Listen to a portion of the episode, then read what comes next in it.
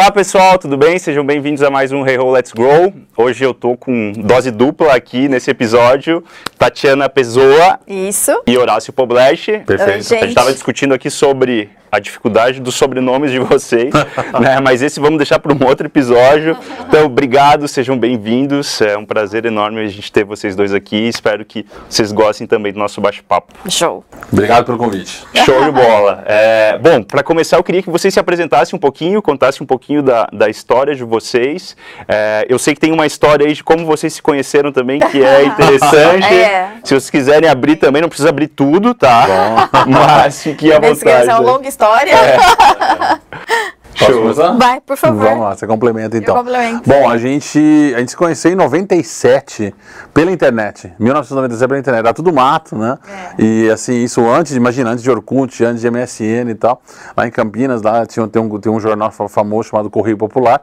E era o chat do Correio Popular. E a gente Caramba. foi lá. Chat do Cosmo. É, é, pra você ter uma ideia, não tinha refresh. No chat tinha Não. que ficar apertando um botão para Toda dar refresh. hora. né? Era dureza. E foi ali. E foi ali que, na verdade, eu, eu era aluno da Unicamp, a Tati fazia, fazia PUC. publicidade PUC, na PUC, e a gente resolveu empreender naquela coisa que era a tal da internet, né? É. E a gente montou uma produtora web em 1997. Exato. É, o interessante é que de 1997 a 2007, durante 10 anos, então essa produtora se tornou a maior produtora de Campinas e a gente atendia 3M, Procter Gamble, tinha vários clientes bem interessantes.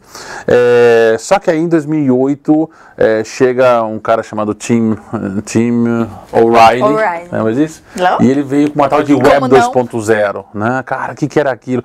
Ah, é, os sites, em vez de ter só conteúdo, eles tinham um serviço agora. É que era o embrião das startups, né? A gente se apaixonou por aquilo. E surgiu uma palavrinha mágica, né? Que era mágica, mas nem tanto, que chamava freemium. Freemium. Meu Deus. Startup, isso. Freemium? Como assim freemium? É. E ninguém vai pagar nada pelo que eu tô fazendo? É. Como assim?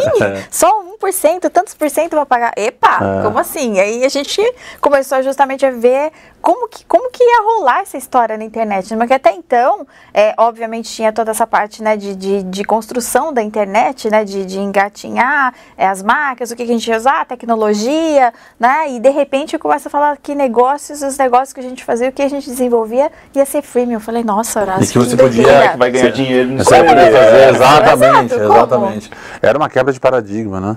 E aí em 2008 a gente criou a nossa primeira startup, Foi. que era o Client to Central. A gente sempre deu nome difícil para startup, Nossa, é a nossa marca. Daí a gente Essa- jurou que essa a próxima, é que um dose, dia que né? a gente vai fazer uma próxima, se Deus quiser, e aí vai ser um nome fácil, duvido.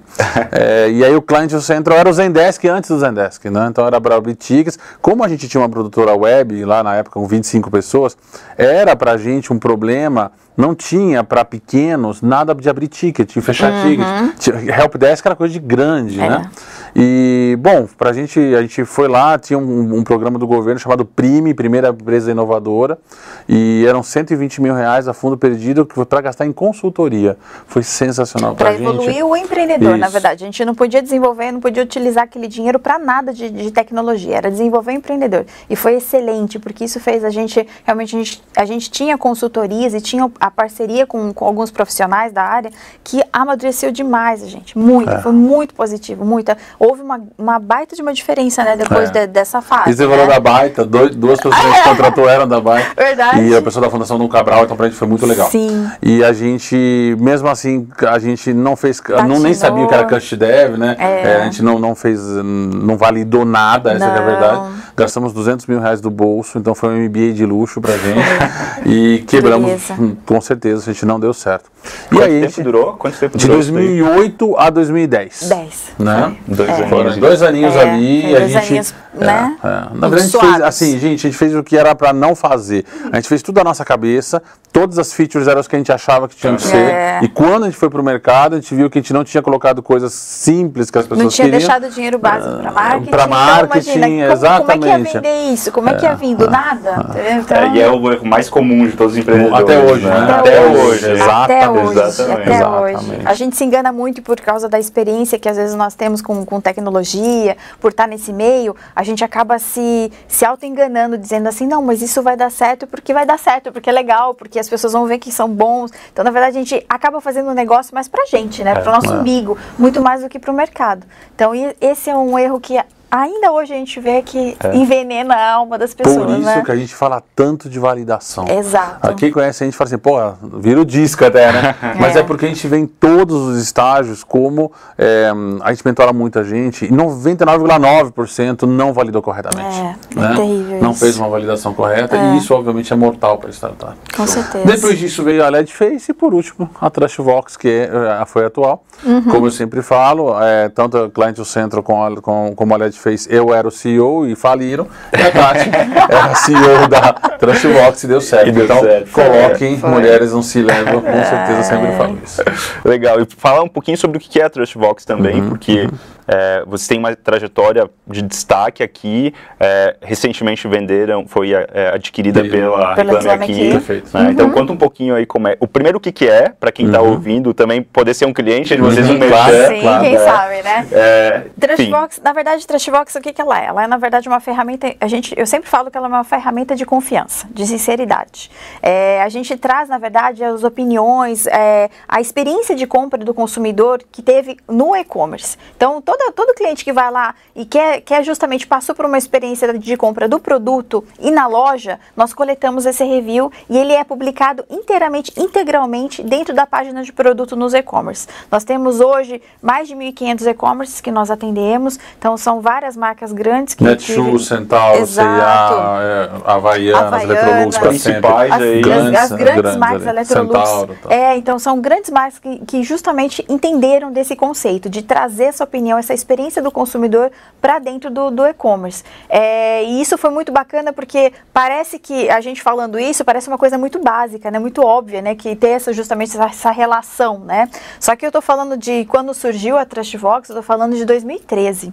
E na época de 2013, a gente quando a gente ia comprar, eu sempre pergunto, eu comento isso, o que, que você lembra de 2013 quando você comprava alguma coisa? Só tinham duas maneiras de comprar na internet online. Era ou você fazia um busca-pé, então você comprava por um leilão, você via o que, que era o preço mais, mais barato, então, TV LG 29 polegadas, fazia um busca-pé para ver qual era o lugar onde você ia comprar melhor. Ou você ia pelo lado onde é que ia dar merda minha compra. A verdade é essa, onde é que tinha pegadinha, que era no Reclame Aqui. Então o brasileiro estava acostumado dessas duas maneiras a comprar. E de repente surgiu uma ideia, eu caí, na verdade, caí de cara numa, numa, numa pesquisa que falava que 33% dos americanos, antes de fazer qualquer compra online, eles consultavam os reviews do, da Amazon. Eles não iam no Google. Eles não iam no Google. Eu falei, uai, mas tem alguma coisa errada. E fui, fui, fui buscando, fui buscando, lendo artigo, lendo conteúdo. E foi justamente por trazer essas opiniões dos consumidores. Então havia uma troca ali. Havia é, pessoas que queriam fazer uma compra e que queriam saber a opinião de outras pessoas. Mas não necessariamente pessoas amigas ou pessoas conhecidas. Outras pessoas que passaram pela essa experiência, né? do- de como era o produto, de como era justamente a compra na Amazon. E mesmo que não era tecnologia. Porque muitas vezes as pessoas falam assim, ah, mas eles vão na, a gente vai na Amazon para comprar tecnologia. Não, comprar qualquer outro Exato. tipo de, de coisa na Amazon. Então, era essa interação, esse jogo de eu comprei, estou colocando essa opinião, eu vou comprar, estou lendo essa opinião, que fez esse match. E no Brasil não tinha nada disso. Eu falei, nossa, existe um baita de um gap aqui no Brasil pra gente trabalhar com isso. Quem trabalha, quem tem uma loja bacana, tem um produto bacana, que faz um serviço de entrega bacana, por que, que ele não pode ter isso aqui no Brasil? E fazendo um gancho com a Reclame Aqui, aí no ano passado a gente foi adquirido pelo Reclame Aqui, né? A gente está agora há nove meses. E o que é mais legal é que justamente no Reclame Aqui, o que, que tem na sua página da sua empresa no Reclame Aqui? Experiência de atendimento, Experiência. reclamações, né? A partir de agora, você pode ter a experiência de compra. Exato. Os reviews, por exemplo, da, da experiência de compra, de experiência de uso na sua página do Reclame Aqui. Então o consumidor ele vai ter o quê? Ele tem duas frentes para poder tomar decisão, né? Por isso que, que é tão Comple- interessante. Completa, né? Esse, esse, esse- toda essa, essa experiência. A jornada. A jornada Exato. dele. Exato. Então, é isso, é, isso foi muito bacana pra gente. Fora, lógico, que é o número de acesso de pessoas que acessam o Reclame Aqui hoje Para em dia, né? ideia, pra você ter uma ideia, Augusto, eh, são 20 milhões de usuários únicos por mês. É muita Caramba. gente. E desses 20 milhões, só 5% vão reclamar. Ou seja, você tem A maioria consulta. A grande maioria vai lá pesquisar. É, né? a maioria Exato. é- são pessoas de fundo de funil, que estão, na verdade, tomando a decisão de compra. Exato. Então, onde eu vou comprar? O que, que eu vou comprar? Isso aqui, será que isso aqui vai dar certo? Vou ter realmente, vou ficar satisfeito? Então, é fim de funil. Então, é- são, são informações, a gente está jogando informações ali para o consumidor, realmente que, É aquele isso. que vai bater o martelo, que vai fazer negócio. E ainda por cima, a gente está. Hoje o online é uma fatia baixíssima, né, do varejo, né? Então Total. a tendência de crescimento é É absurda. enorme. Então, É enorme. Pra gente é foi, enorme. pra você ter uma ideia, a gente só vendia para e-commerce. Primeira coisa, a gente começou a vender para serviços. Sim. tá? Então, também, pra, mesmo que seja online. Para quem quiser ver como ficou, por exemplo, busca no Google Reclame Aqui Max Milhas, por exemplo, vai ver lá. ali. Aliás, Max está me devendo jabá aqui. É, então, assim, dá uma olhada lá e você vai ver como tá ficando. E assim, pra gente tá abrindo realmente o universo, porque a gente quer coletar de todo mundo. A Sim. experiência de, de compra ou de uso de todo mundo. Cara, você quer contratar hoje um professor de tênis, um dentista, um- como é que você faz isso hoje, né? Uhum. A gente quer colocar, chegar, chegar nessa capilaridade do profissional liberal, por exemplo, né? Legal. Da, de cauda longa. É uma recomendação isenta, né? Que Sim. é uma pessoa que, na verdade, não necessariamente tem alguma ligação contigo, não é amigo, né, parente, nada disso, mas tem a informação dele ali do que ele realmente achou, da experiência de compra, produto, atendimento ali publicado. Show. E como é que foi? O, o que vocês fizeram de diferente das duas primeiras que não deram certo, tirando a parte do CEO, né?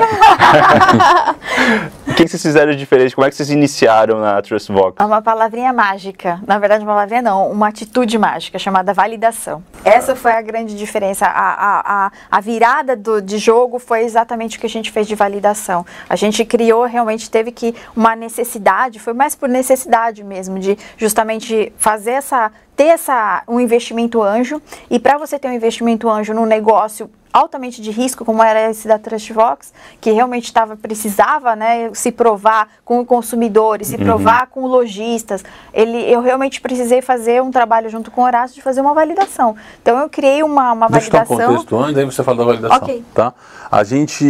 Estava conversando fora, mas não, não, não ali. Não interno. Isso. A gente começou, todo mundo que começa uma startup começa no day one do zero, né? Uhum. A gente começou a Com menos de 200 mil reais. Tá? Uhum. Esses menos de 200 mil reais, é, por causa de dívidas da, da última startup ali, não fui para Paris, não comprei carro Não, importado. não Era foi. realmente um problema, era, era coisas de empreendedorismo ali. En- Engraçado, um parênteses interessante, que porque só empreendedor, isso só acontece com empreendedor, esses 200 mil reais em quatro anos se transformaram em um milhão de dívidas, 700 mil para um banco, 300 mil para Caramba. outro, É. É, e a gente dormia tranquilo, gente, porque a gente sabia que ia dar certo, É. sabia que ia conseguir pagar Sabia isso que uma hora a gente ia conseguir então, sair acho que só o empreendedor consegue fazer isso, dever um milhão para o banco e dormir tranquilo. É. E a gente fez isso e deu tudo certo, realmente pagamos tudo isso, não tem problema. Exato. É, e aí, então, a gente realmente não tinha um puto. Então, não conseguia fazer bootstrap. Porque Não. o dinheiro já tinha sido. O nosso bootstrap tinha sido feito Já tinha três startups anteriores nossa, lá. três encarnações. É, exato. Então, não dava para fazer isso. E, cara, como captar dinheiro com PowerPoint, né? É, é quase impossível. Uhum. Não então, para conseguir isso, a Tati fez uma belíssima validação que eu acho que vale a pena Exato, contada. essa minha validação eu sempre conto, sempre brinco que a gente não precisa ser técnico, precisa estar programando uma linha para poder fazer. Então o que, que eu fiz? Eu tenho um amigo meu que fazia chinelos personalizados de casamento, aquele que põe o nome do, né, a Havaiana de no- noivo com a noiva. Eu fiz um acordo com ele, falei assim, cara, eu preciso, eu tenho um grupo no, no, no, no meu, no meu Facebook chamado Amo Meu Cavalo. que, eu, que eu sou do interior, então eu amo meu cavalo. Então eu publicava um conteúdo, lá tinha mais de 200 mil pessoas ali. Tem 250 mil pessoas. 250 mil. Caramba. É, quem gosta de cavalo não gosta. é, não, é né? apaixonada. E eu falei assim, eu quero testar qual é o engajamento dessas pessoas, se, se tem pegada, vender alguma coisa lá. Eu falei assim, eu quero o seguinte, vou criar cinco estampas de chinelos para você, de cavalo, com estampa de cavalo. Você produz, eu vendo, você produz, entrega, faz toda a logística. Eu não quero pôr a mão nisso, só vou fazer mesmo para testar. E aí o que, que eu fiz? Eu não tinha um centavo para fazer anúncio, eu não tinha um centavo para investir em marketing. O que, que eu fiz? Eu coloquei posts no, dentro da página chamando justamente os, os usuários, né, as pessoas que seguiam, para poder ver para poder comprar esses chinelos. O que, que eu fiz? Na época, lá em 2013, existia uma plataforma chamada BPG, Gratuita. que era de gratuita, que era para fazer Que era minha e-commerce. churma que hoje é Bolsa Nova. né? Exato. Então, é que era justamente isso. Eu peguei e criei duas lojinhas. Então, eu criei uma lojinha A, que era onde só tinha as estampas dos os chinelos ali, e o botão comprar. E a, e a lojinha B, que tinha as, o, a mesma coisa, só que ela tinha os reviews. Então, no começo, como eu não tinha vendido nada, eu pegava os, alguns reviews de chinelo uhum. e publicava ali. E no, depois, copiava e colava. E copiava e colava. E no futuro, quando começou a vender, eu comecei a colocar os, os reais. Os Recebia por e-mail, uhum. copiava e, e. Copiava e colava. Né? Então, o que, que eu fiz? Coloquei, esses, ah, coloquei então, esses, esses posts no Facebook, direcionei esse público para cada uma das 50, lojinhas. 50, 50. 50 20%. E aí o que aconteceu? A lojinha B, que tinha os reviews, vendeu 20% a mais que a lojinha A. Que legal. E em um mês eu vendi 540 pares de chinelo. E. Quase quis mudar de negócio. Não, Não, chinelo. a gente descobriu que a gente nunca vai ter um e-commerce, só pra Não, você entender. não é, não a tem dor de cabeça. Gente, Gente, é até hoje, quem quiser entrar, entra no Facebook, ama o meu cavalo, tem a foto dos chinelos lá. É, tinha assim, gente, era louco, a gente colocava, tinha 900 shares. Era absurdo. Shares ali, gente, tudo eu não louco. consegui isso, e mas nunca engajamento brutal. coisa- Só que assim, até hoje o pessoal pede chinelo pra gente. É. aqui não entregou, que não, não Ai, gente, não, sem Não chance. funciona pra gente, E aí eu não. peguei essa história, fiz um PowerPoint dessa história e fui conversar com 30 empreendedores de e-commerce. A outra ponta, né? Outra ponta. Então eu precisava validar essa outra ponta. E fui eu apresentei essa mesma história que eu conto sempre e contei pra ele. Falei, olha, fiz a lojinha, fiz isso, fiz isso. Falei assim, e coletei o feedback delas. Eu não fui vender nada. Eu quis saber o feedback deles. O que, que eles achavam, modelo de negócios, quanto que eu ia cobrar, o que, que eu achava que era bacana, o que, que eles achavam que era bacana. Porque era uma, era uma, uma, uma quebra de paradigma. Você colocar uma opinião positiva ou negativa na página de produto da loja era algo pesado. Causa um receio, né? Fora que ele teria que compartilhar comigo os e-mails dos compradores, que é um asset deles. E eles são muito receosos com relação a isso. Então, eu tive que ir entendendo, gravando esses áudios que eu conversava com todos eles, conversei com 30, e desses 30, 29 desses, desses, desses, desses caras toparam. além- Primeiro, se tivesse a Trashbox funcionando, usar, fazer o teste com ela Legal. na real. E foi uma pré-venda, quase. Porque todo mundo, um único que não aceitou, que não topou. Mas todos os outros 29, sim. Falei, cara, mas A gente ótimo. aprendeu Você muito. chegou a. Desculpa, Horácio. Claro. Você chegou a formalizar esse interesse de alguma forma? Ah, Na verdade, com essa troca de e-mails, com essa troca de informações, Uhum. sim. Eu falei assim, você topa? Topo. E acaba, eles acabaram realmente fazendo o teste. Dos 29, da- 21 compraram depois, É, efetivamente. depois acabaram comprando. Legal, Foi. Então eles fizeram Então foi, realmente- foi uma validação, mas foi uma pré-venda. né? É, isso, exato. né? Eu sempre falo, eu sempre quando comento isso com, com um empreendedor, eu falo, cara, não vai direto vender, não É. vai direto no pescoço, do, né, atrás do sangue, não. Ouve, ouve. É por isso que a gente, a gente é apresenta. tão xiita de validação. É. E hoje, hoje é, é, fica até chato, porque quando eu vou mentorar alguém, 90% eu falo a mesma coisa. É. Eu falo assim, cara, peraí, eu- você validou? Todo mundo fala que validou, né? É. Eu falo, cara, tá bombando, você tá indo já pra, pra onde? Você tá indo pro México? Pra onde você tá indo esse final de semana? Não, não tô. Hum, é. Então tem alguma coisa errada, Eu né? falei, você não tirou nota fiscal ainda, tem alguma É, coisa não, errada. com certeza. Então, se você não alguma coisa voando, tem alguma coisa errada. Vamos voltar e validar? Vamos. E aí eu vejo que as pessoas não entenderam o que é validação. É. Então ela validou porque a aceleradora pediu, porque o investidor pediu, porque sei lá quem pediu. É. Ele não entende que validar é aprender. É. Ele tem que aprender. Se ele está validando e não está aprendendo, tem alguma coisa muito errada. E às vezes Na ele vida é não quer consequência, ouvir. né? É consequência. e às vezes ele não quer ouvir, porque ele tá tão, ele tá tão encantado com a solução que ele criou, ele tá tão encantado. Apaixonado. É, ele tá tão. Ele se tão apaixona pela solução e não É, pelo problema. Exato. Ah. E aí pronto, entendeu? E aí acaba justamente caindo nessa e vira uma bola de neve, porque você cada hora você quer, não, mas eu acho que falta isso, eu acho que falta aquilo. Não, você não acha, colega. Você tem que conversar com quem vai usar isso. Você não faz um produto para você. Esse é o grande problema que eu vejo hoje. Eu não fiz a Trashbox do jeito que eu queria que ela saísse. A verdade é essa. Eu tinha uma ideia maluca de fazer. Eu, eu tava vindo de LED Face, então tinha essa crowdsourcing. Vamos deixar público, as pessoas vão usar, mas eu vou ganhar dinheiro como? Não, peraí. Vamos, vamos, vamos, vamos entender o que, que é interessante para quem A e gente mudou, mudou o modelo de monetização, Tudo, ouvindo os tudo, caras. ouvindo as pessoas. Então eu, eu fiz um produto que não era para o meu umbigo, porque eu achava que era bacana. Eu fiz para que outras pessoas achassem valor e pagassem por aquilo. Uhum. Então eu vejo que hoje em dia o que acontece é essa validação, o medo da validação é primeiro se encantar com a solução, não vê o problema, se encantou com a solução. E segundo, não conseguir observar que meu, isso não é para você, é para o outro. Sabe aqueles brinquedos de criança, de, de, de nenê, que tem um cubo, que tem um quadrado, e o cara, o cara tenta encaixar uma solução Tenta. naquele problema e tem que ser o contrário. E né? pronto, Então, e acabou. Ele começa a viajar que o mundo vai ser. Hum, gente, o mundo é esse, não é outro. Do outro a gente vai ver ainda. como Você não tem dinheiro de esperar É, né, não tem. mundo que Nem vai- tempo, O né? time é, o time é cruel, né, gente? O É. time, ou você tá no time, ou você não tá no time. Ele come você. Exato. Show. E mudando um pouquinho do. né, passando aí fast forward, é, como é que foi essa. o primeiro relacionamento com a Reclame Aqui e daí essa negociação aí? Menina, eu sempre conto essa história, é muito engraçado. Porque assim, eu recebi um inbox no LinkedIn. Aí eu sempre brinco assim, gente, responda os inbox do LinkedIn. Olha, eu né? respondi, olha onde eu tô aqui hoje.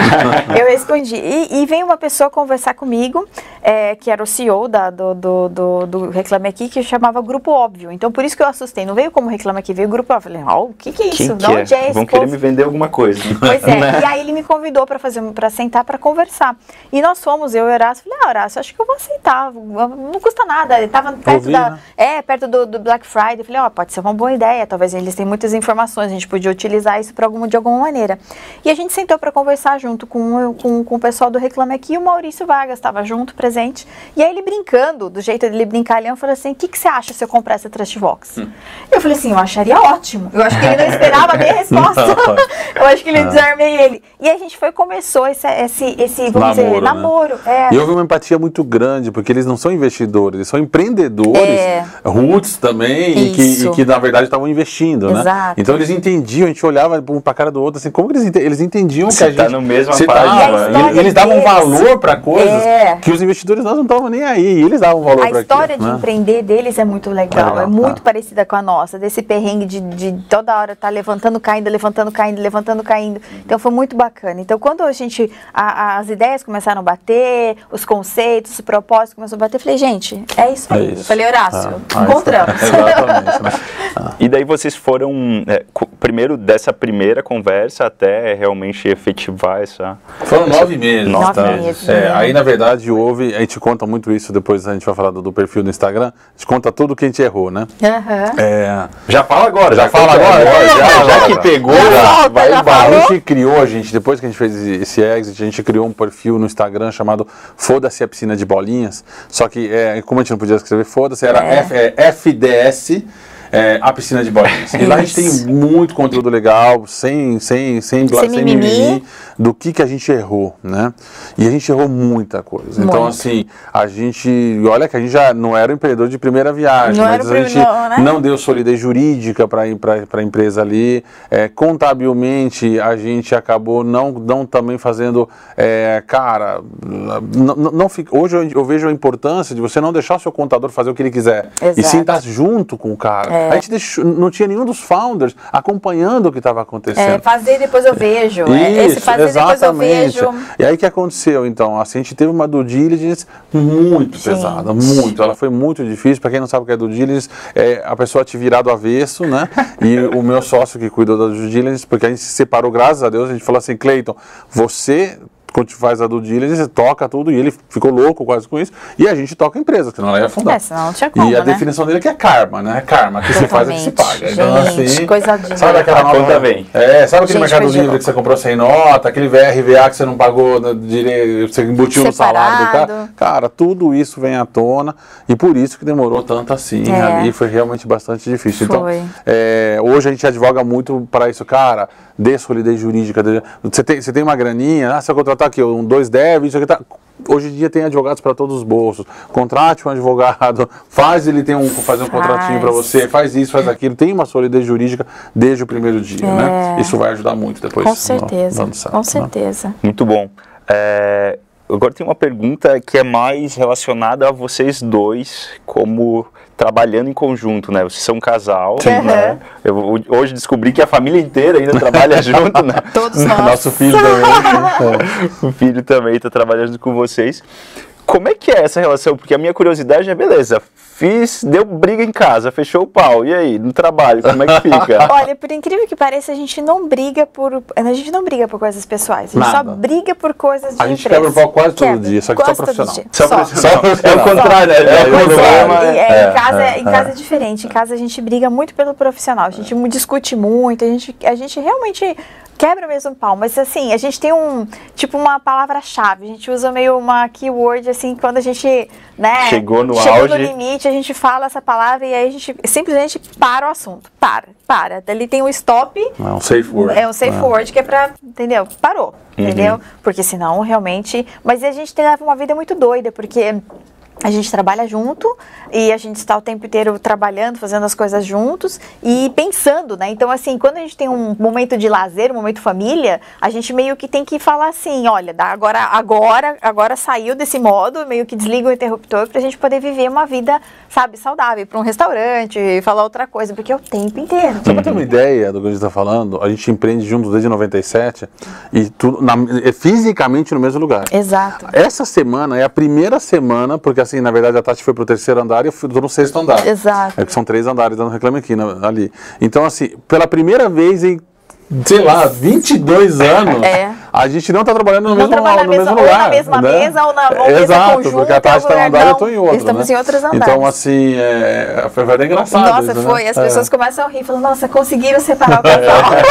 É, mas Tá é- tudo bem? Obrigado. É, É, é, exatamente, é muito, né? muito É. engraçado, muito Mas a engraçado. gente tem pontos de vista muito parecidos em muita coisa, mas a gente se cobra. É engraçado porque a gente, o empreendedor ele é muito, muito é, empreender é uma coisa muito solitária, né? A gente sabe disso. Então a gente, a gente, o lado bom da gente estar empreendendo junto é justamente poder fazer isso. Mas o lado ruim sempre foi, por exemplo, que a gente nunca teve, ah, um está empreendendo, o outro está no mercado de trabalho. Sim, sempre foi um bolso só. Sempre foi. E aí eram as flutuações financeiras. Quantas e quantas vezes, cara, os dois quase que chorando ali, falando, cara, o que que a gente ia fazer? Não sei, não tinha o que fazer. Não tinha o que entendeu? fazer. Então, assim, era realmente muito, muito complexo. É. E aí entra o nosso filho, que ele tem hoje 19 anos, então ele nasceu em 2000, não, não, em 2000. E a gente, ele, ele, ele acompanhou todas as flutuações financeiras. A gente falava assim, ou esse moleque vai ser CLT a vida inteira, né? Vai É. querer fazer concurso público, vai ser Vai concursado e tal. né? Traumatizado. Ou, é, Com ou vai certeza. querer ser empreendedor. E ele quis ser empreendedor. É. Então, aos 14 anos, ele falou pra gente, pai, eu quero ser CTO. Acho que ele ouviu que CTO ganhava muito bem, que estava difícil de É. achar um CTO. E aí, então, ele foi fazer colégio técnico, fez colégio técnico da Unicamp, Cotuca, e agora entrou em ciência da computação da USP, pai Coruja. Uhum. E agora ele está trabalhando com a gente, então ele está como É. desenvolvedor no, júnior no, no Reclame Aqui com a É gente isso. também. É um Muito orgulho. bom. É um orgulho. E a Muito gente bom. sempre fala, né? É, sempre é, o empreender é o caminho, não tem É. a dúvida. E tem alguma dica para. A gente tem um- um- uma empresa que tem um casal no, no qual está empreendendo.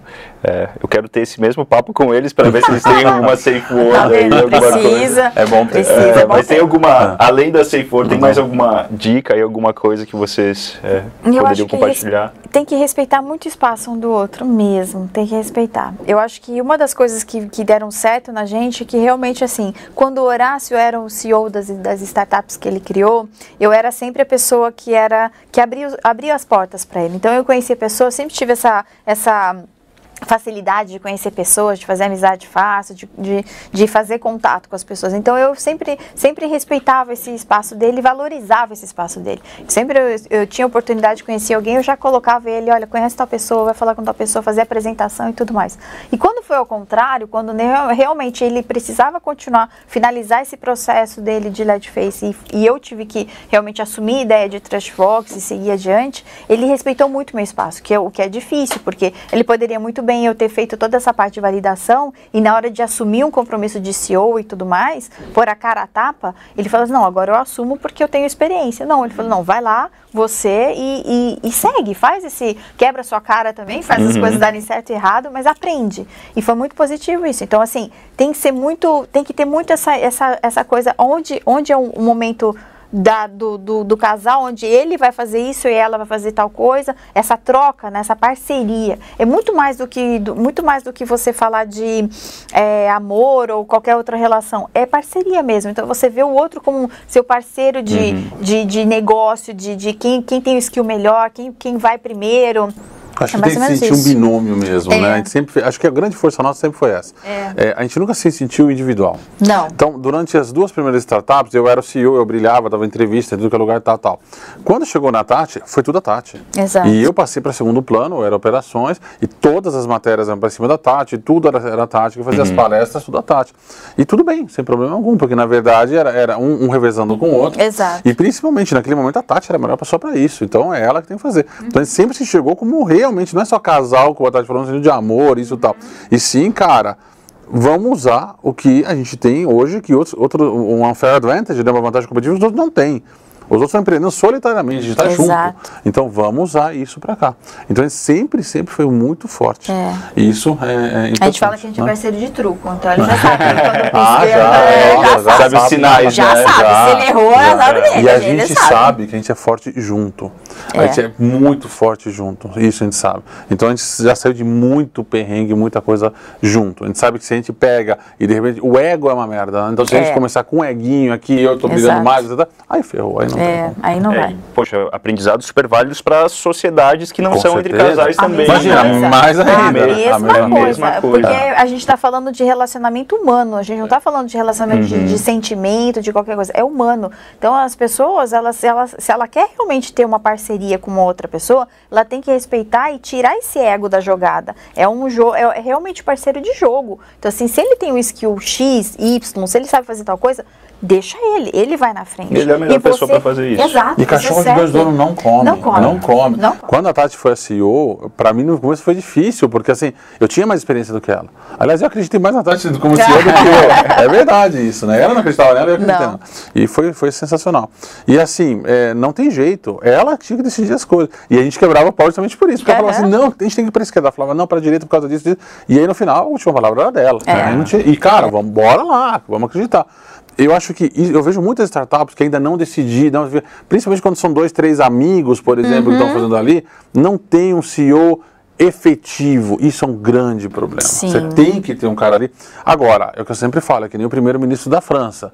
Ele é primeiro-ministro enquanto ele acerta mais do que erra. A partir do momento que ele começar a errar, acerta, tchau, acabou. Uhum. É. Mas espera aí, se vocês três que começaram, elegeram um João para ser o CEO, vocês têm que dar um voto de confiança É. nesse cara. É. Deixa ele tomar as decisões e fazer as coisas que tem que fazer. É isso aí. E uma coisa que eu complementaria e que eu vejo bastante nos empreendedores que a gente acaba se relacionando é que, é, no caso de vocês, como é uma união, é, vocês não se veem como é, alguém querendo prejudicar o outro. Sim. Sim. né? E por vezes empreendedores que são sócios, eles veem que às vezes uma tomada de decisão errada por uma parte é interpretada como, poxa, quis prejudicar Exato. ou quis fazer algum. Exato. Alguma coisa eu acho que negativa. porque você justamente você não dá ao outro a chance de você não, não consegue dar esse espaço de ouvir a opinião do outro. Eu acho que quando você confronta é, várias opiniões diferentes, você enriquece o seu discurso, você enriquece essa, essa, essa é, o que você vai, a sua decisão. E eu vejo que esse é o problema. O problema é que as pessoas acabam vendo que essas decisões elas tinham que ser tomadas por mim. Não, talvez eu- outra pessoa tinha uma solução muito melhor, uma, uma, uma ideia muito mais bacana, uma coisa que ia dar muito mais certo, e por causa de ego, de achar assim, não, mas eu sou o CEO, não é? Não. Mas não é só ego, porque no começo eu lembro que foi muito difícil para mim, é, lembrando, agora tô lembrando aqui, e foi muito difícil porque assim, eu era o CEO, de repente não era mais, então era a Tati. E apesar de ser outra startup, você entendeu que, cara, não era mais, era a Tati. E a Tati começou a fazer coisas que eu faria diferente, mas dava certo. Exato. E eu comecei, e para mim foi muito difícil entender que não era porque ela estava fazendo de uma maneira diferente da minha que não ia dar certo. Ou que era entendeu? errado. Que era errado. Não, ela fazia de outra maneira completamente diferente e Exato. dava certo. entendeu? Exato. Que legal. Então, assim, interessante. Chegava no mesmo resultado. É. Temos de sociedade, é complicado, porque eu vejo muita gente fazendo sociedade. Acho que todo mundo se preocupa que os valores sejam parecidos e tal. Mas as pessoas esquecem que não é só isso. É. Eu acho que você tem que ver qual que é o momento de vida daquela pessoa. Uhum. Né? Porque às vezes, bora fazer a gente numa sociedade, beleza, eu tô pilhadaço e tal. E você tá num momento da sua vida, não é que você é preguiçoso, você simplesmente quer um momento mais sombra e água fresca. Não vai dar certo. Não é o mesmo objetivo por Não é o mesmo Não, objetivo, não tem não o tem o mesmo, mesmo- a mesma vibe ali, a mesma energia Não. naquele momento. Talvez em outro momento você tenha, mas Exato. É. Pode ser uma pessoa, um puta de um amigo, mas não um, um Exatamente, sócio. exato. Não É. é. Exato. Ou ele é Não uma caberia. baita de um, de um- de um profissional bacana, mas ele não está no momento É. para poder estar fazendo isso com você, te, se dedicando a isso que você precisa. Ou É não tem um perfil empreendedor. Ou não tem também. perfil empreendedor. também. Também, acontece Boa. muito. Muito bom, vamos passar para o próximo assunto que a gente já alinhou aqui para discutir, que é sobre vendas. É, vocês são craques em inside sales, que eu tô sabendo aí. É, e eu queria que vocês compartilhassem um pouquinho do conhecimento de vocês. Né? Uhum. Hoje a gente tem, primeiro, é, a gente tem um monte de terminologia sobre isso. Eu queria que vocês dessem uma breve explicação aí rápida sobre o que, que é, primeiro, inside sales, inbound, outbound, Tá bom. Legal. enfim, essas nomenclaturas aí que o pessoal às vezes se perde de tanta coisa que É tem. verdade, tem, ba- tem bastante coisa. Bora lá. Bom, vamos lá. É, Inside Sales é uma evolução radical do telemarketing, ou seja, você pegar o telefone, pegar o WhatsApp, Skype, Hangout, Meet, o que seja, Zoom, e você conseguir fazer uma venda não presencial. Né? Você conseguir, isso barateia muito, facilita, isso escala, Escala. muito melhor, tá? É, o grande, e, e aí você tem dois tipos de, de- de, basicamente, de como chegam os leads para você, uma é inbound e outro é outbound, né? O, no inbound, você normalmente gera um conteúdo de qualidade, esse conteúdo, todo mundo aqui já baixou um e-book, teve que responder lá, colocar o e-mail e tal, isso gera um lead que vem então para Inside Sales para alimentar é, o funil de vendas, tá? É, eu sou extremamente fã de outbound ali. Outbound é quando você tem que pegar o telefone e ligar. Tá? Há, há, há, todo um debate se é cold call ou não, para mim isso é semântica, não importa. O que é importante é, o que eu acho um absurdo e eu vejo N vezes, infelizmente. Você vai conversar com um cara, o cara é CEO de uma startup, você encontra ele três meses depois, e aí, cara, faliu, fechou tal. E ele não tirou a bunda da cadeira e tentou outbound. Tá? Então, se você é CEO de uma empresa, de uma startup e não está funcionando, você tem que fazer whatever it takes, você tem que fazer tudo, como diz o Paul Graham da Y Combinator. Cara, no começo, faça coisas que não escalam. Né? Vai, então vai, lá. Eu tenho uma boa notícia para você, funciona. Né? então você vai agora, cara, você tem, é elegante? Talvez não. não. É quebrar pedra o é. né? E hoje em dia tem metodologias para isso. Né? A Trashbox tem um antes e depois com o Predictable Revenue. Sim. Antes do Predictable Revenue, o que, que a gente fez? Durante um ano, a gente pegou e contratou, né, sem dar nomes, mas a melhor empresa de, de para gerar conteúdo, né, ali, o e-books tal, a melhor empresa para poder gerenciar o funil de leads tal tal, e parecia que aquela maquininha lá era só... Era vencedora. Vencedora, lei do engano. só contando dinheiro. Exatamente, é, só veio coisa é torta, né, lei de torta. Então, assim, é. assim, a gente teve que pegar o outbound, né? Sim. A gente sempre fala de uma frase de um, de um, de um, de um campeão mundial chamado da, da, da Maravilha, que ele fala, é, não existe gol feio feio é não fazer gol, uhum. né? É. Então, cara, bora, você tem que pegar o lead lá, ligar, você vai ligar. Vai. Então, fundamental, predictable revenue, receita previsível da Aaron Ross, que era da, da, da, da Salesforce, né? É uma metodologia que já tem alguns anos, em termos de, start, de, de, internet, até que é bastante tempo, mas assim, cara, é, tem, é a Bíblia que você tem que ler se você quer fazer, se uhum. você tem uma startup B2B, você tem que ler o predictable revenue, receita previsível, Sim, né? Acho que não existe outra maneira de fazer hoje em dia o negócio dar certo se não for por essa. Eu realmente, assim, a gente, eh, durante muito tempo, hoje eu trabalho, na verdade, no, no Reclame Aqui, eu sou líder de, de pré-venda, né, da toda a parte de pré-venda. E eu vejo muito que a gente é, se, acaba se, se acomodando quando a gente trabalha muito com inbound. Porque inbound, a gente, a gente tudo que vem pra gente vem mastigadinho, na verdade, em, em tese. Vem, um, vem, uma, vem mastigadinho, o lead vem mastigado pra gente. Então, é uma levantada de mão, alguém que fez toda uma, toda uma, uma fez um score para ver como se tinha realmente perfil e veio para a gente. E isso acaba fazendo com que a gente fale, não corra atrás, né, do, do da, não busque conhecer um pouco mais essa, essa, pessoa, que no outbound você é obrigado a fazer isso, né? Você é obrigado a conhecer essa pessoa, ter um link com ela, né, conversar e saber e, e, e ter essa cadência de você estar tá constantemente falando com ela, tendo um FUP para poder saber o que, que ela está pensando ou se realmente vai sair o negócio ou não vai sair. Então isso é, eu acho que é muito complicado. Eu sou muito, muito, muito, assim, óbvio que eu trabalho, sei que muitos, muitos desses leads que vieram de inbound acabam dando certo, mas por, eu acho que ainda é por, assim, acaba sendo por sorte mesmo. Essa que é a verdade, porque você tem que ter um, para você ter gerar um, um lead que realmente inbound, que realmente funcione, é, tem que tá, tem que conhecer muito da sua persona. E hoje o que eu vejo na maioria das startups é que você não conhece quem é sua persona, você não fez a sua tarefa básica de saber quem é o seu cliente. Não, porque né? todo mundo foca na persona. É. E na verdade é uma tríade, né? Como o Guilherme é. da Atração Online sempre fala, persona, dor e momento. Exato. Ninguém está nem aí para dor e momento. Uhum. Exato. Então esse é um problema. A gente brinca, é uma brincadeira, lógico, a gente fala que, que o pessoal de inbound é tudo no, no telinha, é, no leitinho com pera, né? É, Mas o fundo de verdade que tem essa brincadeira é assim, numa equipe que faz inbound, não consegue fazer outbound não está acostumado com é o passarinho com a comidinha é na boca, não consegue o perfil fazer. De, né? O perfil da pessoa é diferente. Ele, ele, ele realmente é uma pessoa até mais introspectiva, porque como ele não tem necessidade de fazer, de, de ter esse relacionamento com você né, por telefone, por áudio, porque quer que seja, ele fica, ele é mais até mais introspectivo.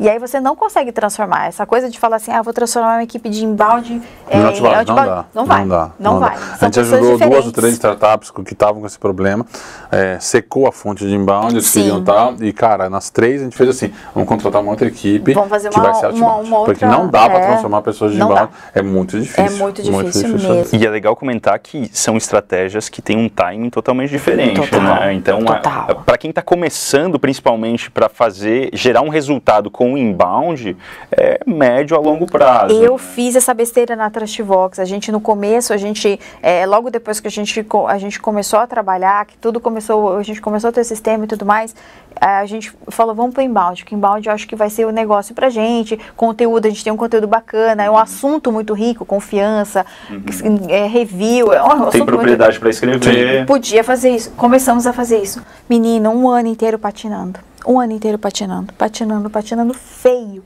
feio. Por quê? O meu, o meu, o meu, a pessoa, o meu, meu cliente, né, que seriam os e-commerces, o gestor do e-commerce, o gestor do e-commerce, né, o, o, a pessoa o gerente de marketing, ou quem quer que seja trabalhava com dentro do e-commerce, ele não, não lia conteúdo. Ele não lia, ele, ele não tinha esse tempo. Tá? Exato, então ah. ele não tinha. É, ah. então imagina, eu ficava, eu gastava, investir um tempo danado para poder criar esses assuntos, buscar esses assuntos, gastava um tempo danado para poder produzir esse conteúdo, porque ele tem que ser bonito, tem que ser visível, tem que ser e, e não vinha, e vinha um, dois, três cliques. E, gente, eu falei, meu Deus do céu. Aí eu, você entrava em contato com essa pessoa para saber que ele baixou o e-book. E foi. Você baixou por quê? Não, porque eu achei, eu achei bacana o layout que você fez. Achei, eu falei, não, não, designer. Nossa, é. minha nossa senhora, o que, que eu faço? Depois então, de um então, ano, a gente faturava 5 mil reais é, ali mesa, né? É, tava completamente imagina, perdido, acabando eu, de dinheiro. Eu, eu, gastei muito mais muito. Do, que eu, do que eu gerei. E o outbound, acho que a grande sacada que a Tati teve, que foi muito bom, é assim, vamos investir em PR e Sim. outbound. Sim. Para que quando a gente liga, as pessoas liguem, as pessoas saibam quem a gente é. Elas já tinham me visto em algum lugar, né? então eu não ia depender é do, da, da, minha força de, de produção de, e principalmente divulgação do meu conteúdo. Hum. Eu espalhava de uma outra maneira, e na, na, na, mídia. Então a mídia me conhecendo, a mídia eu estando estampado eu na mídia. eu lembro até hoje, não lembro onde era o café, mas eu lembro. É, onde a Tati falou assim para mim assim, cara, na hora que a gente sair é, no Globo, na, na, na, Gazeta X, no, sabe, em todo jornal, no Estadão ali, tal, tal, tal. E no valor econômico, lembra que você falou do valor Lembro, econômico? Acabou. Aí a gente vai poder atacar. Aí e dito eu... e feito. Foi. Foi exatamente o que aconteceu. Eu lembro quando saiu meia página com a foto da Tati enorme no valor econômico. E, cara, todo mundo, os e-commerce liam aquilo. Eles, então é. ali, não, não gera lead, tá? Não, não gera lead. Não. Mas é awareness. E aí é. o, que, o outbound funciona mais fácil, porque quando você liga para pessoa tal. Então, para a gente, no caso, a assessoria de imprensa foi fundamental. Foi, foi. Muito bom, muito bom. E uh, já pegando o gancho, é, na semana passada eu estava, essa semana na realidade, o, o Diego Cordovez ele publicou um episódio com o uh, Mark uh, Robert, que é um dos principais gurus aí também de vendas, é autor, uhum. é, que ele falava sobre a, esca a escalar prematuramente sim, a sua venda. Né? Uhum. Uh, e eu queria entender, queria que vocês compartilhassem um pouquinho.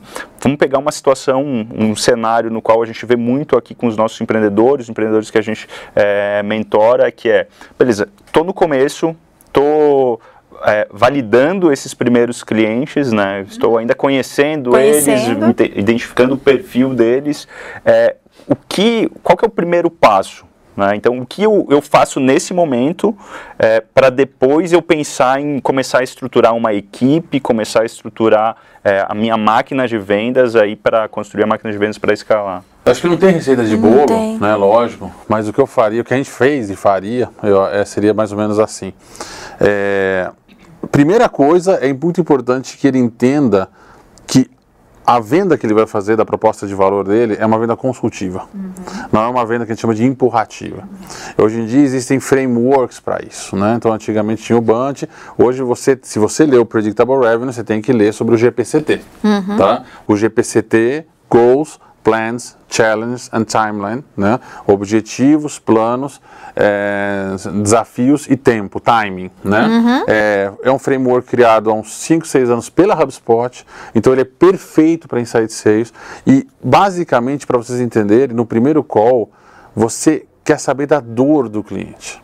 Você não fala da sua empresa. Você quer genuinamente entender qual é a dor e se você consegue ajudá-lo com aquilo, tá? Exato. Então, é, a primeira coisa é o empreendedor tem que entender isso para poder orientar corretamente é, o, o, o, departamento de vendas que ele vai estar fazendo nisso daqui.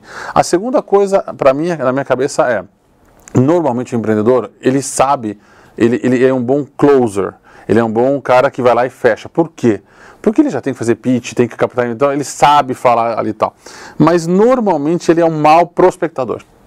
Eu, por exemplo, eu me acho um bom fechador, o Tati também fechou N coisas grandes, mas prospectar, eu tiro o chapéu para prospectador. Porque o cara tem que ficar o dia inteiro legando, levando não, não, não, depois ele sai para almoço feliz da vida. Eu não sei fazer isso. É, difícil. Então, o que, que eu falo? Você tem, você são, começou agora uma startup, tem dois ou três, contrata um prospectador. Ah, eu, 2 mil, 2.200 reais CLT, você vai contratar um prospectador. Com certeza. Contrata um prospectador e você é o, é o, é o, é o vai fazer o papel do closer. Esse cara vai, vai, vai ligar, vai fazer todo o primeiro passo, vai agendar, vai encher sua agenda. Hoje, na, na, na, no departamento da Tati, são quantos? Não? São nove. Nove pessoas, eles têm como meta quatro agendamentos todo santo Todo dia santo e eles estão batendo meta. Então, um closer que você contratar, vai te colocar três, quatro eh, pessoas para o dia seguinte, e aí você vai aproveitar essa venda para também validar. Porque você ainda não tem market fit, né? Então você tem que ir validando qual é a proposta de valor mais vencedora, quais são as objeções que você vai estar fazendo isso, entendeu? E você vai então estar mapeando isso até você encontrar realmente, cara, o que o cara está enxergando de proposta de premissa básica, né? É o que eu sempre falo. Um cara que compra um Mac, a premissa básica dele normalmente é UX, é a experiência que ele tem com aquilo. Tá, a experiência, um, um cara que compra Linux, ele quer free software. Ele tá nem aí se a UX é boa ou não tá. Um gamer que compra um PC para jogar, ele não tá nem aí se o Mac, não, se, se o, se o Windows dele não tem boa UX ou se não era free software, entendeu? Então, assim, qual é a premissa básica do teu cliente ali, né? Uma vez que você descobriu tudo isso, fica, você fica mais perto do, do market fit para montar a maquininha de venda. E vocês, no, no início da TrustVox, é, nessa passando a parte de é, inbound, né, que você comentou que não foi muito bem sucedido, né? É, a- quando vocês começaram a fazer outbound, até mesmo para fazer essa pré-venda, fazer esse trabalho de SDR, é, como é que vocês é, definiram quem vocês iriam prospectar? Ou vocês falaram, poxa, vamos prospectar todo mundo e depois vão abrir o funil e depois fechar? Ou vocês já foram com um negócio mais focado? Nós fizemos, a- nós fizemos inicialmente uma coisa muito, muito, assim, muito doida que eu vejo pouca gente fazer. A gente, as nossas listas de contato, elas eram feitas, na verdade, fazendo uma, um score. Então a gente sabia que algumas plataformas, que são plataformas que eram, que nós éramos integrados, Plataformas de e-commerce. de e-commerce, eram plataformas que pra gente a gente tinha os clientes ideais que nós gostaríamos. Hum, legal. Então o que nós fizemos? Nós fizemos, fizemos um crawler onde a gente encontrava a imagem dessas plataformas e estampadas no final, no rodapé do, do site. colocava assim, powered by, e o nome, da, E o nome e da plata- logo ali. O que, que nós fizemos? Fizemos um crawler onde a gente pegava, esses, pegava todas essas, essas imagens, esses sites, esses e-commerces, a gente jogava isso no Alexa Rank para saber qual era o Alexa Rank. Por quê? Nós sabíamos que alguns clientes que nós já tínhamos tinham um, um Alexa Rank X. Então, os que a gente jogasse ali, a gente ia fazer um- um- uma média. A gente criou um padrão, Um padrão. né? A gente Ali. criou um padrão, então esse padrão era, então esse cliente ele tem tanto de Alexa, ele tinha tanto de, de score, então ele, ele podia pagar tanto, dar uma mensalidade nossa. Então a gente meio que fez Você um, já tinha um cálculo. Um É, cálculo. é legal falar só para quem não conhece o Alexa. O Alexa é um site que você consegue colocar o Isso. domínio e você Isso. consegue ver várias informações Isso. como views. O Alexa é da Amazon, da tá? Amazon. Então é um site bem legal. Excelente. E pra gente, a gente ficou sabendo, tá, assim, tá, ah, obviamente vendo os clientes que a gente já tinha. Então, um cara que tem um Alexa de tanto, ele tem normalmente tantos pedidos. pedidos. Então, abaixo de, um Alexa de abaixo de tanto não nos interessa. Não é que Ele não tem indexador. Tem, Exatamente. ele não tem, então, a ele gente ainda conseguia um criar pouquinho. listas automáticas que já vinham basicamente pré-qualificadas pra gente, né? É. E aí, logicamente, aí era o trabalho do, do, A- do AM de pegar o telefone e correr atrás da informação mesmo. E aí é um relacionamento que, na verdade, ele teria que, ele tem que, na verdade, ser uma pessoa muito, com uma cultura muito boa, porque ele tem que conhecer muito sobre essa empresa, muito sobre o mercado.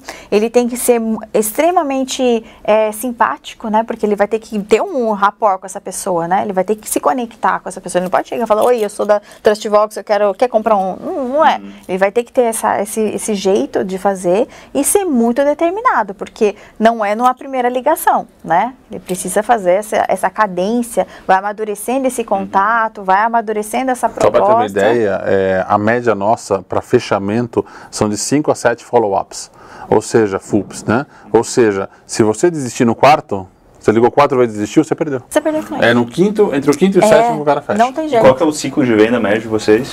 Depende do Depende. tamanho do, do, do- do cliente, cliente. né? É, Tem cliente, a gente tem vários planos, tem clientes que fecham dentro do mês, e isso vai até nove meses, dependendo do tamanho Depende e do tamanho, complexidade. o número do de que lá, pessoas que né? eles envolvem, às vezes, para decidir uma contratação de uma exato. plataforma, e tudo, tudo depende. E até nisso se reflete o comercial, a estratégia de vocês. né? Sim. com certeza, sim, com sim. certeza. O, já, beleza, vamos lá, construindo a- essa narrativa. Primeiros clientes fechados, uma persona aí definida, talvez não a melhor possível, Sim, mas já Mas bem perto mas dela. bem perto dela. É, tem um SDR aí fazendo call para todo mundo, é, alimentando o pipe aí para um closer. É, como é que estrutura agora essa equipe comercial? Seja ela em etapas, funil, é, pessoas, uhum. ferramentas, enfim, estou jogando vocês Sim. na fogueira. Não, mas é, é a, a experiência de mas vocês? é isso mesmo. É. Eu acho que então assim, a primeira, não sei se ficou claro, mas para deixar bem claro, essa, esse primeiro SDR junto contigo, empreendedor, muito mais do que vendas, é um aprendizado. É, então você vai é aprender. a semente do que vai exatamente, ser o seu futuro. Exatamente, cara. Com isso você consegue ver coisas, coisas básicas. Vou dar um exemplo de coisa básica. Eu chego pro cara e falo, cara, fala do pitch da tua startup. O cara fala, qual a proposta de valor? Ele fala, lindo. Agora vamos junto aqui abrir o teu site. Cadê a proposta de valor aqui? Você não enxerga. Quando você começa a vender, isso automaticamente ele, sai, ele pula, pula, né? Que, que, que há um desalinhamento de expectativa aqui quando o cara entra no teu site. E só complementando, geralmente eles, os empreendedores focam na funcionalidade do que Sim, no resultado. Ele só está vendo, ele só tá vendo ele, o encantamento ah, com a solução dele, exato. não a dor. Ele não vende o conceito, Entendeu? não vende a dor, exato. É. Uma vez então que você aprendeu isso, e aí entra também o ferramental. Por exemplo, você tem que ter um CRM, tem CRMs para todos os bolsos hoje, né? É, isso é importante. Então, hoje a gente usa o Salesforce. É, no começo, eu recomendo o Pipedrive, por exemplo. Tá? Uhum. Tem, a gente tem um monte, tem o Agendor, tem o Pipedrive, uhum. é, tem outros ali, mas assim, você consegue ver um Kanban, você consegue acompanhar os passos. E vai tá? levando, e, né? Principalmente, se você quer ter uma máquina de vendas um dia que honre esse nome, você vai ter que aprender a atualizar o CRM em tempo real. Isso não é mais Gente, uma perfumaria, não. não é. Ou você consegue ou você não consegue. Exato. Porque quando você tiver 10, 20, 30 pessoas na tua operação, o que vai determinar se cada lead vai avançar ou não vai, ou se você vai demitir o lead, o que, que cada um dos caras tem que fazer naquele dia, é o Pipe Drive, é o ajudador, é realmente aquele CRM, tá? Então, assim, e é muito difícil se você não colocou isso na cultura da empresa, uhum. depois passar a acontecer. Muito. Então, uma vez que está tudo bonitinho, não tem nada vermelhinho ali no, no, no pipe e tal, bonitinho e tal, legal, aí está na hora de começar a crescer. É. E aí você vai ver, é, por exemplo, para a gente, a gente mais ou menos é um SDR para um closer. Um, closer. Tá? É, tem gente que consegue com um SDR colocar dois, aqui aí depende do business, né? Uhum. Outra, pra gente, a gente testou três etapas e voltou para duas. Sim. Tem gente que tem uma etapa só no funil, então assim, de, de, de pessoas. Então, depende de cada um. Acho tá? que duas é o que, é. a, que é a, super, a, solução é, bacana. solução interessante. É. Quando você diz duas, seria o... O, o pré... SDR é. e, o, e a pessoa que vai Antes fazer o fechamento. Antes a gente tinha o SDR, né? que era o cara que fazia a prospecção, o, tinha um cara que fazia o desenvolvimento e depois o fechamento. É. Hoje o cara que faz o desenvolvimento e fechamento é ele um só. Ele juntou. É um só que ele faz ali.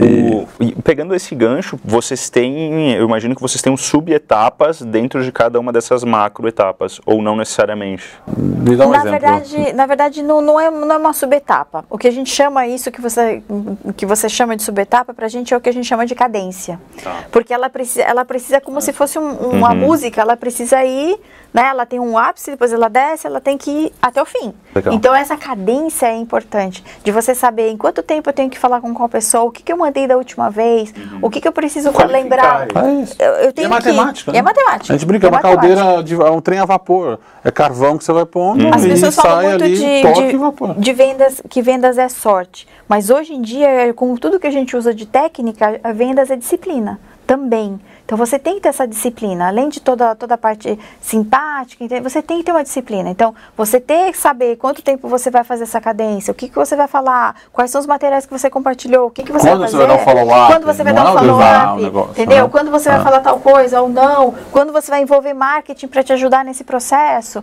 Legal. Você precisa tem entender. muita coisa legal. Você falou do, do Cordovez, o Cast for Closers, tem é. um conteúdo muito sensacional. É, e o próprio Receita Previsível que vocês comentaram sim, sim. tem um beabá disso tudo. Eu até hoje eu continuo consumindo esses conteúdos. É. Mesmo trabalhando no dia a dia, revisitando, porque a gente viu no comecinho de Trustbox e hoje a gente vê que a gente precisa de novo voltar para né, voltar para os livros para poder uhum. justamente estar atualizando isso, né? É outro momento, né? Então... Legal. E a questão de... É, eu falei com... Eu entrevistei o Rigonati aqui e ele adora playbooks, né? Ah. Uh, é, a questão de começar a formatar playbooks, né, seja de SDR, seja de closer, é, do processo como um todo. O que, que vocês é, indicam? Vocês já fizeram isso, confeccionaram isso? A gente tem playbook, mas eu confesso, a decisão que eu falo a verdade, é que a gente deveria estar melhor nisso, eu acho, é. tá? É, playbook ele é fundamental para você poder escalar a equipe, poder realmente aumentar a cara de 10 para 20. Sim. Os playbooks são importantes, tá? Sim. Onde que eu acho que eu, eu não sei se a gente falha ou talvez eu teria que contra- com- com- eh, falar com outros empreendedores para ver isso aqui. A gente nunca consegue uma máquina azeitada e que ela continue azeitada sozinha, tá? É incrível. Eu comparo muito, muito com o jogador, com o jogo de futebol. Você tem aquele craque que fazendo gol e de repente ele para de fazer gol. E você pergunta, cara, mas o que, que aconteceu? Não aconteceu nada, mas ele parou de fazer gol, tá? Então, assim, aqui é a mesma coisa. Você vai, tá tudo lindo, maravilhoso, funcionando bem. Ah, vou pra praia. Não vá pra praia. Por quê? No mês que vem, no mês seguinte, a venda cai 50% sem que aconteceu nada, tá? Então, assim, é, comissionamento, por exemplo. Comissionamento é quase magia negra, né? É su- A gente Meu fez um Deus. estudo, a gente pegou e falou com 12 empreendedores top, caras muito bacanas, Diego Gomes da Rock Content, o Eric Santos da, da, da RD, 12 caras nesse nível, e perguntamos como era o comissionamento deles. 12, eles falaram 12 coisas diferentes. Dá para fazer um e-book só de, Exato. de, Então, gente, é, é, não, É. não dá para saber. Então você tá assim, então assim, o que, que você vai colocar no seu playbook nesse sentido, né? E a outra é a evolução do discurso que você está o tempo todo Também. evoluindo ali. Então assim, lembra quando lá atrás o pessoal usava, nossa, antes de startups eles usavam plano de negócio. Aí quando a gente começou a falar de modelo de negócio, a gente encheu o peito e falava assim, o plano de negócio já nasce obsoleto. O playbook já nasce obsoleto. Tá? Então, ou você tem um playbook e você tem uma prática de estar o tempo todo revisitando esse playbook, ou você vai ter um negócio lá que vai ser um elefante branco. Tá? É difícil, é difícil porque o dia a dia acaba te consumindo essa, essa coisa. Se você realmente for uma pessoa disciplinada, é, de deixar toda a parte das- do seu funil ok, você não vai ter tempo de fazer o seu playbook. Não vai ter tempo. É, a verdade é essa. Porque o dia a dia faz Você com que faz e não você, atualiza. É, É, te é consome. É não muito tem dinâmico, como. né? Ou É você, muito é, dinâmico. ou você para por uma coisa, você faz outra. Exato. É, por aí. Muito bom. É, e quais, nesse momento a gente começa a ter uma, é, um, um nível de governança da, da equipe de vendas é, maior, né? Muito. E, e nesse sentido a gente volta para as métricas que são é, extremamente importantes e que muitos dos empreendedores acabam não se dando É fundamental. Tem duas coisas que são fundamentais nessa brincadeira. É olhar os números e ter, a- e ter a equipe, ter a, a é, ser próximo da sua equipe. É importantíssimo isso. O que, que vocês já aconselham nesse momento? Beleza, eu já tenho essas duas áreas, SDR e Closer estruturadas, já tenho equipes aqui.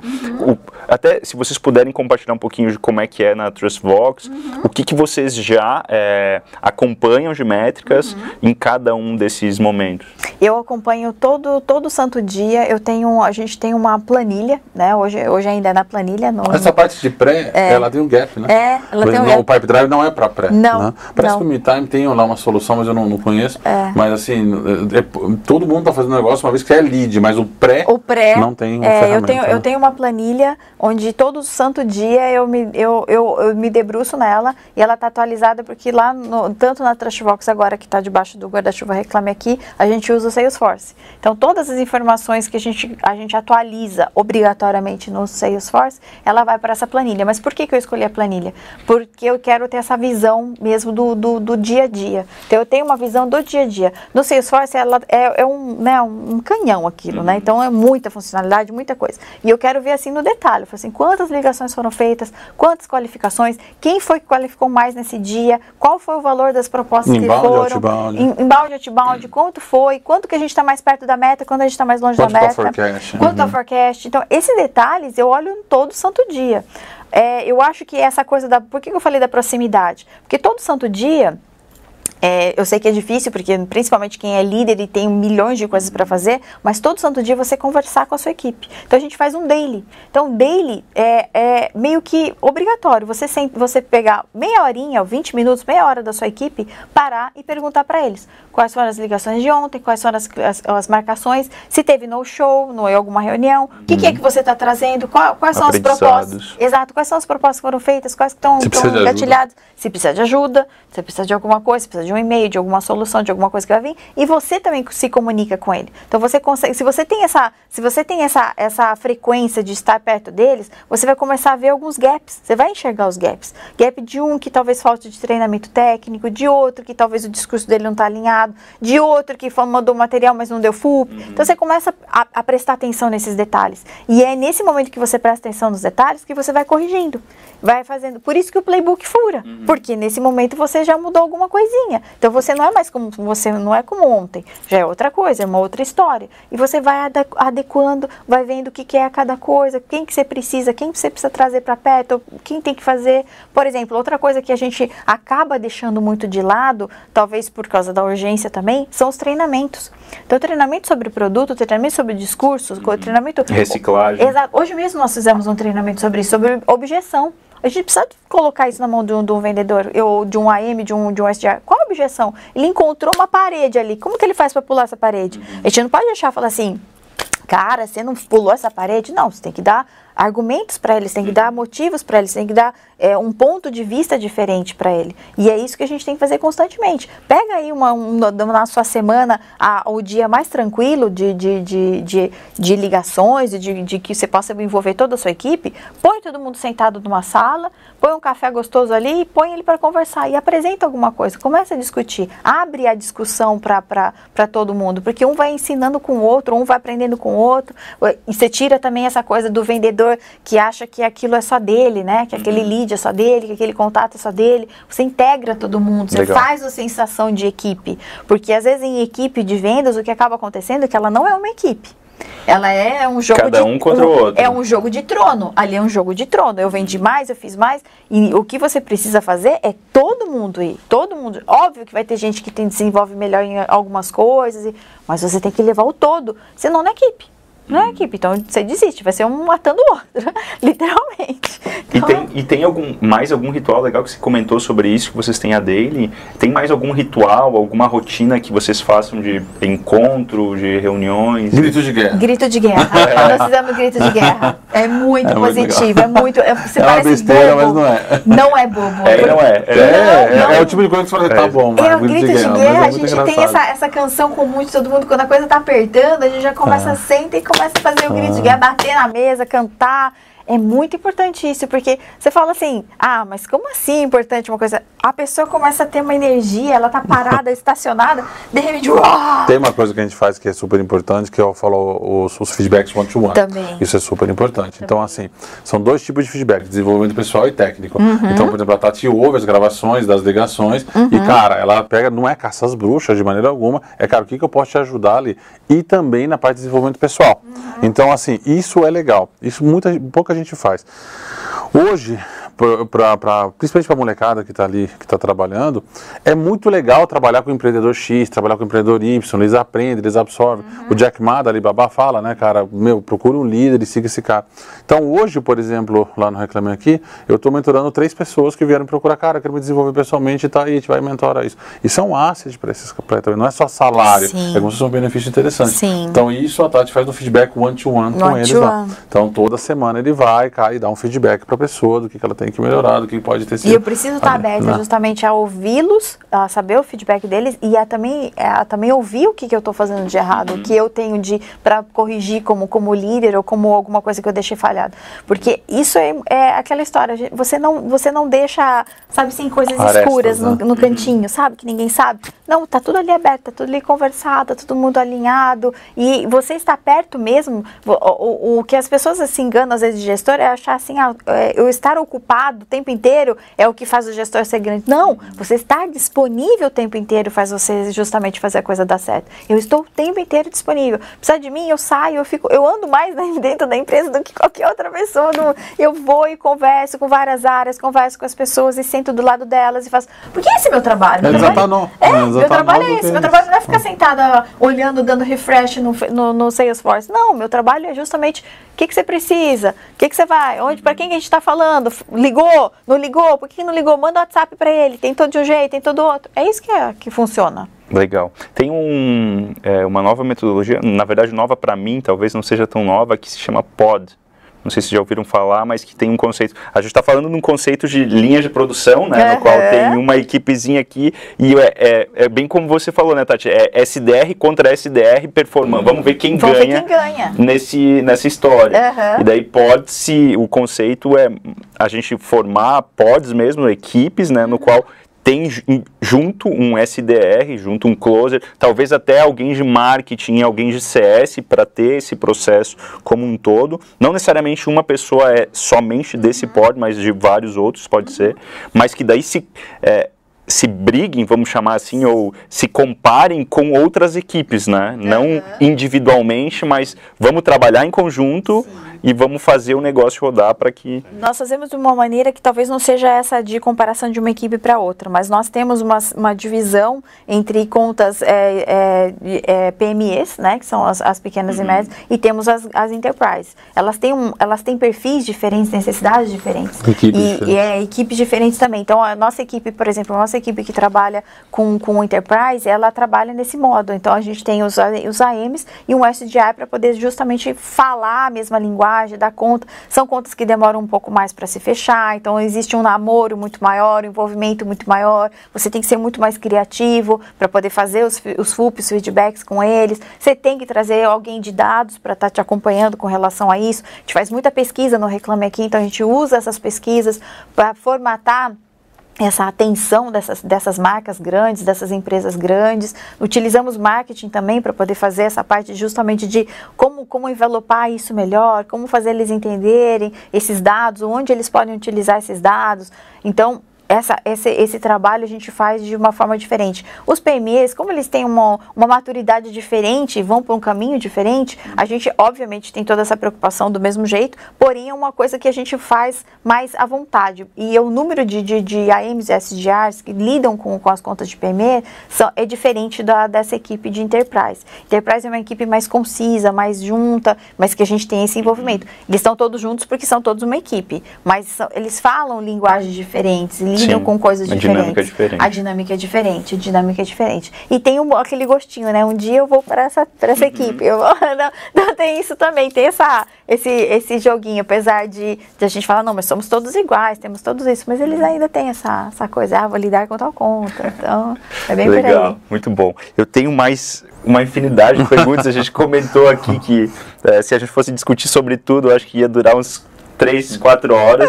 Mas eu queria ir pro, pro finalmente aqui pro bate-bola, que é um pouquinho da, da é, mais particular de vocês. Então, a primeira questão eu queria ver é, livro favorito de vocês.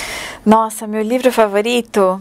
Deixa eu ver. A gente leu Sapiens recentemente Ah, e eu gostei muito desse, desse livro. Muito, muito, muito mesmo. Não é ligado 100%. Quem indicou foi o Fabrício Blois e falou, cara, se o Blois leu, deve ser bom. E aí a gente leu e realmente fantástico. Tem um outro né? também que eu recomendo muito, para principalmente quem trabalha com vendas, apesar de achar que não tem nada a ver, mas tem tudo a ver, é O Poder do Hábito. Ah, legal. É ótimo esse livro, é ótimo. Eu mudei realmente muita coisa na minha vida por causa desse, dessa obra. Tipão tá lendo aqui, É, ó. vai com certeza vai, vai mudar, mudar completamente o seu, modo de é muito pensar. bom. Muito, muito bom. Legal. E Receita Previsível também, né? Esse, era é, é previsível. Bíblia, né? E Esse pra não mim, pode. o The Hard Things of Hard Things também, Do- básico, pra quem quer empreender. Eu falei que a gente ia criar o nosso brasileiro, tá? Muito perrengue. É, né? já estão criando Já os tão- conteúdos Depois aí é, no Instagram. tá rolando. Depois é só compilar. Bota pau a pau ali. Tá né? rolando já. Bastante coisa. Muito bom. Tem alguma ferramenta ou algum aplicativo favorito que vocês utilizam bastante? Nossa, o Instagram hoje na minha vida é né, praticamente tudo, Ah, Acho que o né? Instagram tem que ser olhado com muito carinho, porque o engajamento está sendo brutal, né? Sim. Não for dessa piscina de bolinhas, qualquer story tem de 22% a 25% de engajamento é, orgânico. Você não consegue isso no Facebook, no YouTube, em lugar nenhum. Então é, é brutal. Então acho que a geração de autoridade hoje no Instagram é algo que você- todo mundo deveria estar olhando isso, né? É, ali. É bacana, é bem, bem, bem importante mesmo. Boa. Tem algum, alguma fonte de conteúdo preferida? Algum site, newsletter, qualquer coisa do gênero? Eu acho que o Cash for Closures é uma coisa que a gente eu, eu uso muito, É, eu, tá eu leio né? muito. Revisitando, a Tati é, falou, eu, eu, eu uso muito, muito mesmo. Eu adoro, eu adoro também muito podcast no, no, no, no Spotify. Também gosto muito. O podcast do Amúrio. É, muito é legal, muito, legal. muito bom. Eu, eu gostaria que ia, convidando outras pessoas a, a criarem seus podcasts, porque é tão bom ouvir tão podcast, é, legal. tão fácil. É gente. muito fácil, É né? tão muito bom, bom. meu Deus, criem seus Bendita hora que o podcasts. Spotify também ajudou. É, Meu Deus, que benção E isso. tem um, um trickzinho, não sei se vocês utilizam também, mas colocar na velocidade mais rápida, né? Porque muitas das coisas a gente está conversando aqui tranquilo e tudo mais, e você consegue captar a mensagem da mesma forma, só que o que demora uma hora você faz em 30 minutos. A gente Exato. começou com 1,5, hoje está em 2. já consegue, e 2 não é É, fácil. e dois já, é, já tem que prestar É. atenção. Dois Mas eu, tá eu, no- eu, eu normalmente quando eu ouço, eu ponho no, no, no, no, no- no ouvido e faço outra coisa e, vou, e continuo usando. E estou fazendo qualquer outra coisa e estou ouvindo. Eu acho que parece que uma companhia minha. O que a gente fazia antigamente com a televisão, a gente faz hoje com o podcast. podcast. É. O podcast é sensacional. Muito bom. É, tem algum empreendedor que vocês acompanham, que admiram? Nossa, esse... Nossa! Aí, aí sai a lista, hein? Você fala, não fala de um, vai no Instagram. Nossa! Cara, Não, o pessoal não vai levar pro pessoal. Tá, então vamos lá. Não, tá assim, caras sensacionais. O Amuri, feliz aniversário, Amuri, é um cara sensacional, tá, um cara que. Pra quem quer aprender, então, vamos, vamos colocar assim, tá? Pra quem quer realmente aprender. Então, o Amuri é um cara para ser seguido ali. O Mate Montenegro é um cara para ser seguido também, né, na, pra ali. O Elton Miranda é um cara sensacional. O Gustavo Gorenstein, o Roberto da BX Blue, junto com o Roberto Mascarenhas, que eu já tinha colocado para você. É, cara, eu vou esquecer, gente. Né? Esse é, o É, ruim. né? eu não vou nem mas, assim, é, mas assim, são, são, são, são perfis ali que, cara, a gente realmente é, indica mesmo para quem quiser tá, tá sabendo gosto- como são os perrengues. Eu né? gosto muito, eu gosto muito de, de eu tenho, eu, eu faço parte de uma comunidade. é, na- a gente tem um grupo no, no Instagram grande, é, Instagram no, no, no, no WhatsApp grande, que é Mulheres no E-commerce.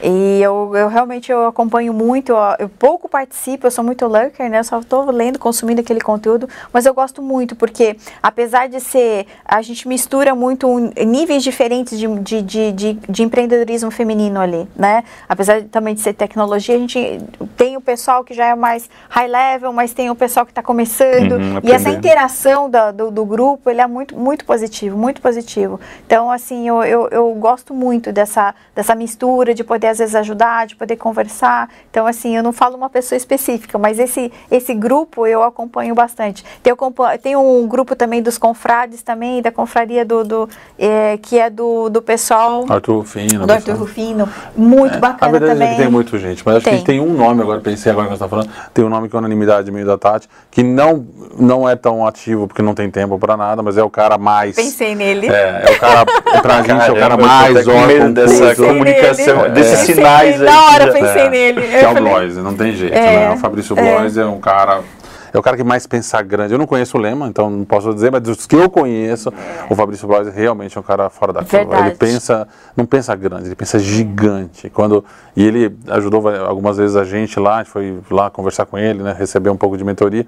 E, cara, a gente vai lá para contar uma coisa achando que tá big e ele, ele E joga mais, lá pra cima. e né? tem mais uma pessoa também que está sumida também, que eu gosto muito, que eu tenho um carinho muito especial, que é o Yuri de Tarri, que é uma pessoa que eu É. realmente tenho um, um carinho muito grande por ele, que também está sumido Yuri, também. volte do seu sabático Volta. Yuri, volta, Volte do Yuri. seu- do ele, seu ele, foi, ele foi nosso mentor em, em Na Face? Face, no comecinho de. Trustbox. Isso. Que é acelerador chamado acelerador. Acelerador. E, e foi assim, conheço ele há muitos anos. Ixi, meu, faz muitos anos que eu conheço ele. E eu realmente eu, eu gosto muito. Gosto muito das opiniões dele quando ele, né, quando ele se digna a compartilhar. Fazer uma campanha, volta Exato. Yuri. Volta, É, Yuri. Não, eu gosto muito dele. Vale a pena. Vale a Sai dos pena. bastidores. É, Show. Tem algum hábito, alguma rotina que vocês é, não largam mão? exercitar. Não largo mão. De jeito nenhum. Não troco por nada desse mundo. Eu me exercito todo santo Academia, dia. o que que é? Academia. No começo eu comecei a correr. Eu tive um problema, em 2016 eu tive um problema grave de, de ansiedade, muito grave. E eu mudei completamente minha vida exatamente por causa disso. Então eu comecei a correr inicialmente, a fazer me exercitar todo santo dia, meia hora, aquela regrinha do livro. Então quando você vê o livro 21 dias, você vai ver, se exercitar todo dia, meia hora por dia, dá resultado. E aí a partir daí eu comecei a me exercitar mesmo em academia, faz, já vai fazer aí quase quatro anos já e eu não abro mão disso. Realmente eu não abro mão. Eu abro mão às vezes de dormir ou de qualquer outra coisa, mas de me exercitar não abro mão. Não abro mão. E aí? Eu diria que é, é uma. É o jeito como se capacitar. O empreendedor tem que ser um pouco diferente, né?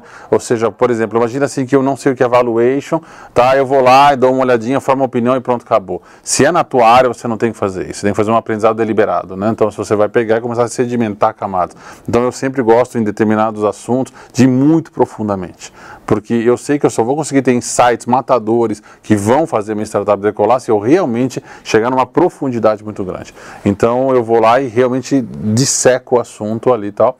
Eu acho que mais gente deveria fazer isso quando é o teu teu core business, algo estratégico para você. Né? Exato. Muito bom.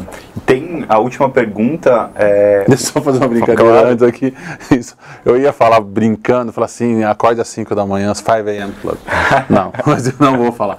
E Já não vou- falou. Já falei. Mas por que, que eu, eu, eu não falo isso? Já falei, mas não falo isso. Porque eu acho assim, é muito fácil falar acorde às 5 da manhã quando você tem o melhor nutricionista, melhor isso, melhor aquilo, você tem dinheiro para isso, para se alimentar direito, tomar nutrópicos e por aí vai, né? Aí você fala isso para um moleque que tá lá, que tá ralando não sei quantas horas, né? Que vai dormir uma da manhã Comendo nessa tarde, pizza. acordar assim comendo pizza, e não vai dar certo. Sim. É, não é a realidade de todo mundo. Não é a Não. realidade de todo mundo. exato. Infelizmente. O que é sucesso para vocês? Qual que é a definição de sucesso para vocês? Eu acho que é estar compartilhando aquilo que eu aprendi. Estar perto das pessoas, ajudar as pessoas que eu, que eu, que eu, que eu, que na verdade, ou que me ajudaram em algum momento da vida, ou que eu posso ajudar, que eu sei que eu posso ajudar. Eu acho que isso é sucesso. Outro dia me perguntaram sobre isso, sobre exit. Eu achei engraçado o seu exit. Eu falei, Meu, sucesso. Não, pera, calma. Porque para mim, sucesso é exatamente poder ajudar as pessoas. Eu acho que o meu, eu sempre brinco, né, e falo que meu, acho que é meu propósito, eu vim para o mundo, meu propósito era justamente ajudar as pessoas. Então, assim, quando eu ajudo alguém, eu me sinto extremamente feliz, extremamente feliz. E assim, me enche de, de coisas boas no meu coração, sabe? Realmente, de conhecer pessoas bacanas. Então, para mim, isso é sucesso. Qualquer outra coisa que venha junto com isso, ótimo, é plus. Se não, para mim, ajudar as pessoas. Legal. Para mim, impactar positivamente. Acho que a única, a única razão realmente para você empreender em startup hoje em dia é você impactar, seja a sua rua, seu bairro, qualquer um, ou a cidade ali. Então, impactar as pessoas ali, eu acho muito importante isso. É, ontem a gente foi gravar, como eu falei para você, lá no, no Planeta Startups, e a outra pessoa que foi lá era o An- o Anderson Moraes, da Agenda Edu. E, e ele chegou, me abraçou, falou: Caramba, você me mentorou há quatro anos atrás, eu não lembrava da mentoria. Foi super importante, tá? Hoje está com 1 milhão e 200 mil alunos, 80 funcionários, cara. Então, assim, acho que isso, isso é muito legal. E como a Tati falou, cara, gente- aqui todo mundo é capitalista, a grana é sempre, sempre, sempre bom, mas não é só isso. Acho que o legado que você coloca, o impacto é bem, bem importante. Exato. Boa. Pessoal, muito obrigado. Eu que agradeço. Foi muito Eu legal agradeço. Muito bom. Até a próxima. Vamos Deus ver. quiser. Talvez depois só entrevistando sobre a piscina de bolinha. É isso aí. FDS, a piscina de bolinhas no Bem, Instagram. pode vir, pode vir. Boa, legal, pessoal. Para quem assistiu, para quem ouviu, é, obrigado por terem compartilhado esse episódio com a gente e espero que vocês tenham gostado e até a próxima. Valeu! Valeu.